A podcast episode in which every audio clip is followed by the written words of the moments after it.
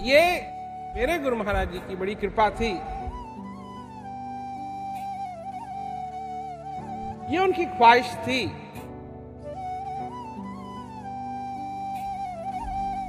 कि मैं संसार में जाऊँ और इस ज्ञान का प्रचार करूँ।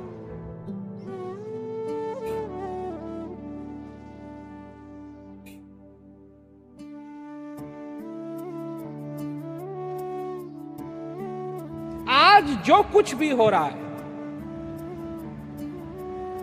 ये भी महापुरुष की बात है।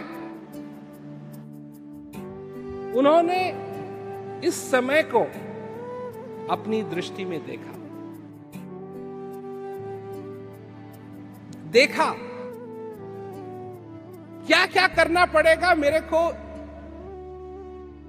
मेरे को पूरा विश्वास है कि यह भी उन्होंने देखा। कि क्या क्या परिवर्तन लाने पड़ेंगे। आसान काम नहीं होगा। आसान काम नहीं होगा। बाधाएँ आएँगी। ये सब कुछ उन्होंने देखा और अपना विश्वास, अपना आशीर्वाद मेरे साथ रखा।